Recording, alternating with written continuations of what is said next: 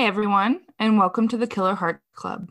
We are your hosts and club presidents, Penelope. And I'm Cronen. In this podcast, we discuss cases of couples who share a dangerous passion murder. Murder. Good enough.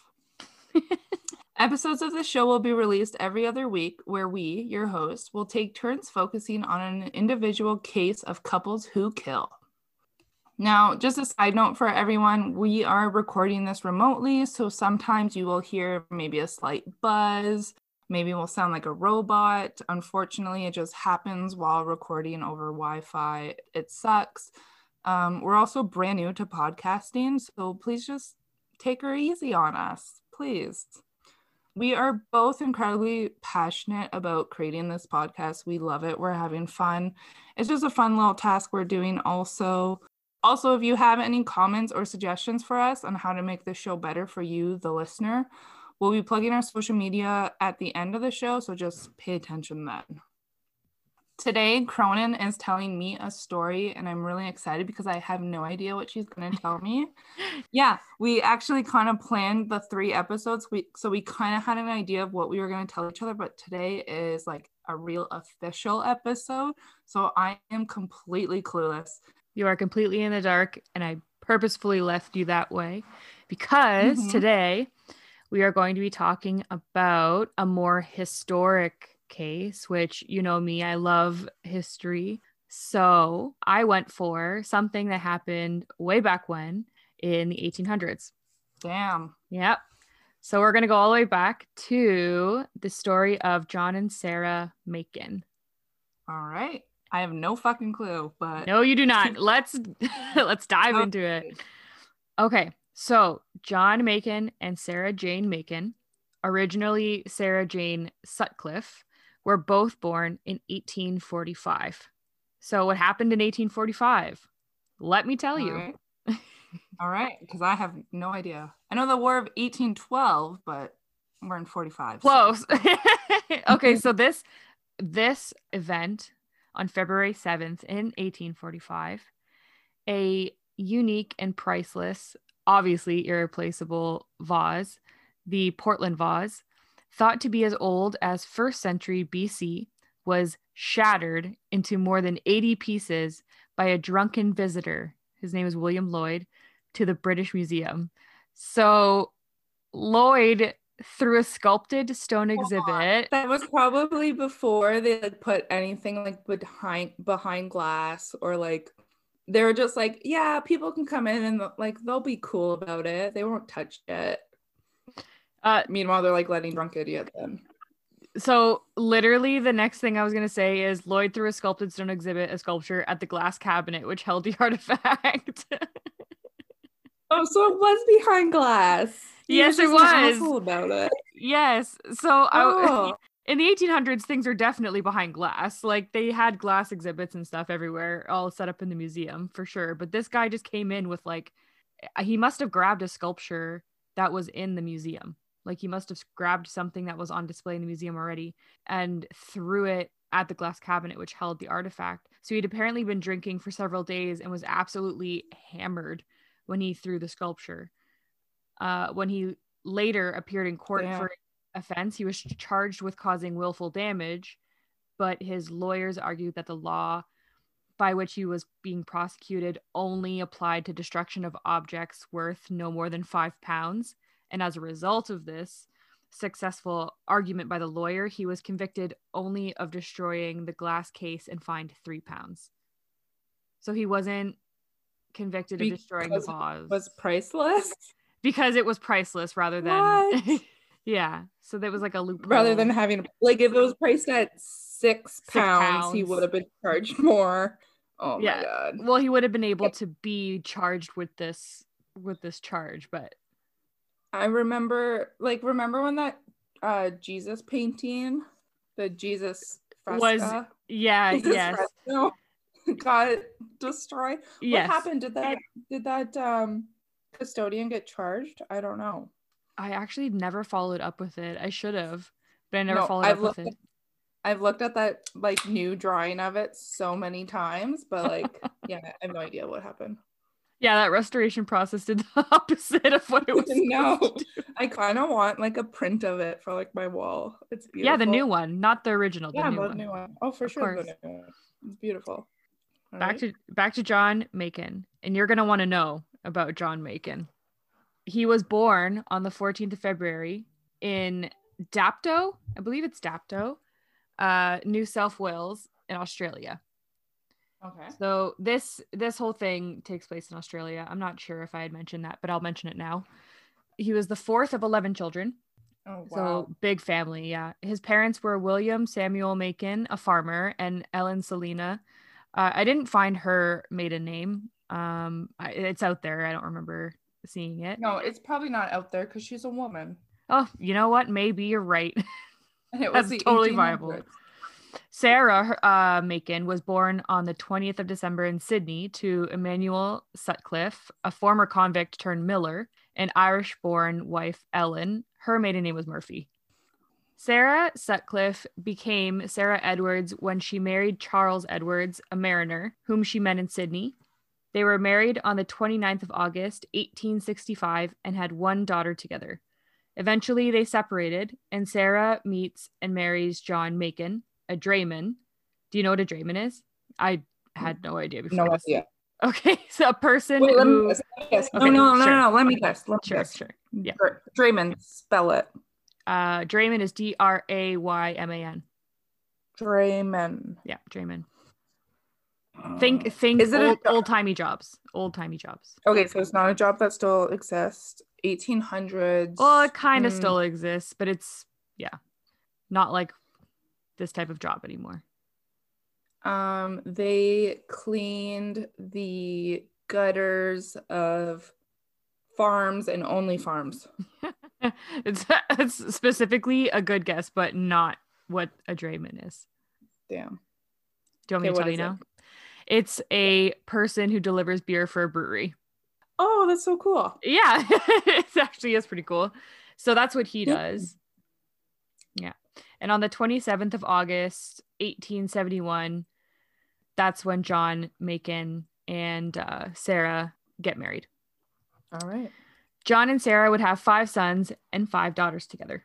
In Jeez. Australia, at the turn of the century, being a single mother was frowned upon, and to have a child out of wedlock would have resulted in, you know, crazy social ridicule.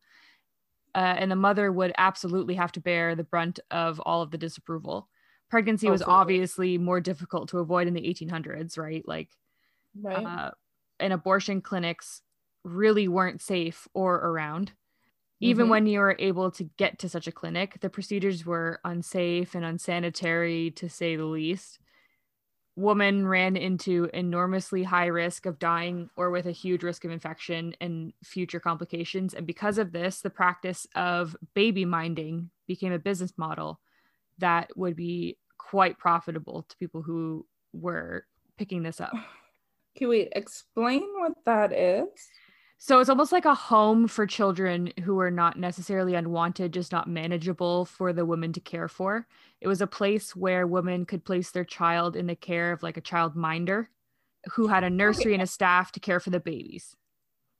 Kind of like a, a like a maybe like a foster home or some type of housing thing. Kind of almost similar to what happens today, but like Yeah, I, so I feel like so it's not like a adoption agency. I would say you're right. It's more like a foster home because uh, for a weekly or a monthly fee, the baby would be cared for, and the parents of the child, or just the parent, whichever, because usually it's a illegitimate, right? Like so, it's usually just the mom or whatever. Could they would visit them whenever they wanted, as discreetly as they wanted, and as the child aged, they could be introduced back to the home as a distant niece or a nephew, and the child could be returned to the family without the stigma of it being like a bastard or the mother's a whore or whatever. So instead of Mhm. the mother being like, oh, adopting my child out, I'm going to keep it at this place and then I'm going to take it back Right. when it's old Right. enough. right. So that Okay. became a profitable business because the the people who are caring for the children would charge a fee to the parent. Mhm. They would pay the fee and then they would take the child back. It's it's like 24 hour daycare for like months and weeks on end. If not years and years. Yeah. Okay. So some women who ran these houses were honest and just wanted to care for people's babies. Others used it as an opportunity to make money. So they would sell the babies to childless couples looking for easier adoption processes than through the regular agencies and take the money and hide the transaction from the original parent. They could also take the mother's money for the care and then let the child live in a horrid squalor environment and eventually die of st- starvation, neglect, or disease, and just either never tell the parent or, you know, mm-hmm. tell them lies until they've stopped asking. Or baby minding, minding could be an opportunity for murder. And these infant killers became known as baby farmers. Damn. Yeah. Oh, yeah. It's very heavy. So after John Makin suffered an accident, uh, at work. I I don't know what kind of accident he could have suffered where he couldn't be a beer delivery man anymore, but whatever the accident was, the Makins turned to baby minding in order to earn an income. They had they have mm-hmm. all these children, right? Like they do have to make a living. It's not like their children are super young, but they're young enough where they still have to make money. And yeah, they're not moving themselves. out anytime soon. Yeah, yeah, exactly. So, a common practice they would use to obtain children is John would answer an advertisement, negotiate a payment of three to five pounds, and sign some papers. I'm sure he made these papers himself, exonerating the father of the child from any responsibility. So that would kind of mm-hmm. absolve mm-hmm. anybody from having to come back and check on the child or whatever. The Makins would ex- even accept babies that institutions legitimately equipped to care for them were uh, reluctant to take. So that could have been a deliberate thing because they would just die quickly and easily with less questions because they're already difficult to care for. Say if they already had like an illness or yeah. whatever, and an institution was like, oh no, I don't want to touch that baby. It's too much to care for. Mm-hmm. The family would then move often, often leaving places with rent owing on apartments and just taking off at any given moment. yeah, you are already depressing me. I know it's hard. This is a hard one. This is a really hard one. One specific instance of this happening is the case of Horace Murray. Amber Murray, 18 years old at the time, placed an ad in the Sydney Morning Herald in search for a mother to care for her illegitimate child, Horace. So think of this you're 18 years old, put, placing an ad because you don't really want to get rid of your child, but it's illegitimate, right? You can't have the stigma. So Amber offered to pay child support expenses, and the Makins replied to this with the offer of caring for Horace in exchange for 10 shillings per week. Okay. So Amber would give them 10 shillings in order to care for Horace. The person who accepted Amber's upfront payments of three pounds was actually Blanche Makin, their daughter. Blanche was also the one to pick up the baby from Amber. Okay.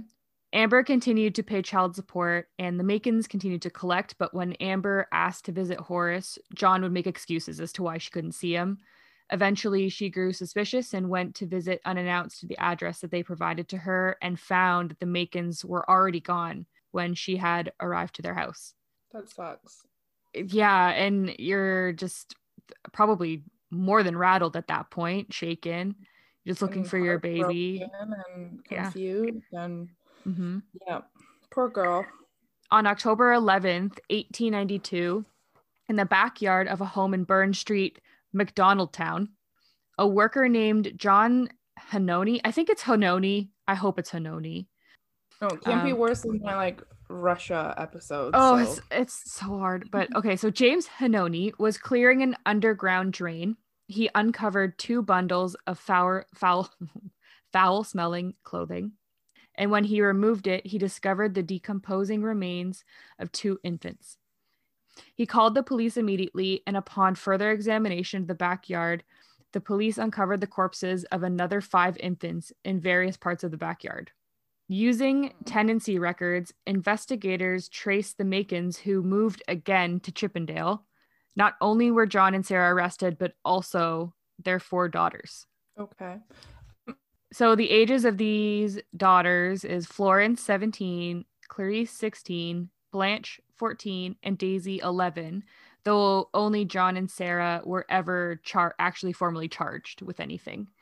So the daughters were arrested and considered to have helped in some way, though it's Okay. not really clear like to what degree each of them Mhm. participated. The police investigated 11 backyards where the Makins had lived since 1890 and recovered 13 bodies in all. Oh my god. Ba- baby Babies, bodies. baby bodies, yeah, little tiny baby bodies. Ugh, yeah, damn. terrible. Uh, the Yeah. coroners were never never able to identify quite a few of the bodies or establish causes of death for the infants. No evidence of poison or violence or anything, and because of this, the Makins were only charged for the deaths of the bodies that could be identified.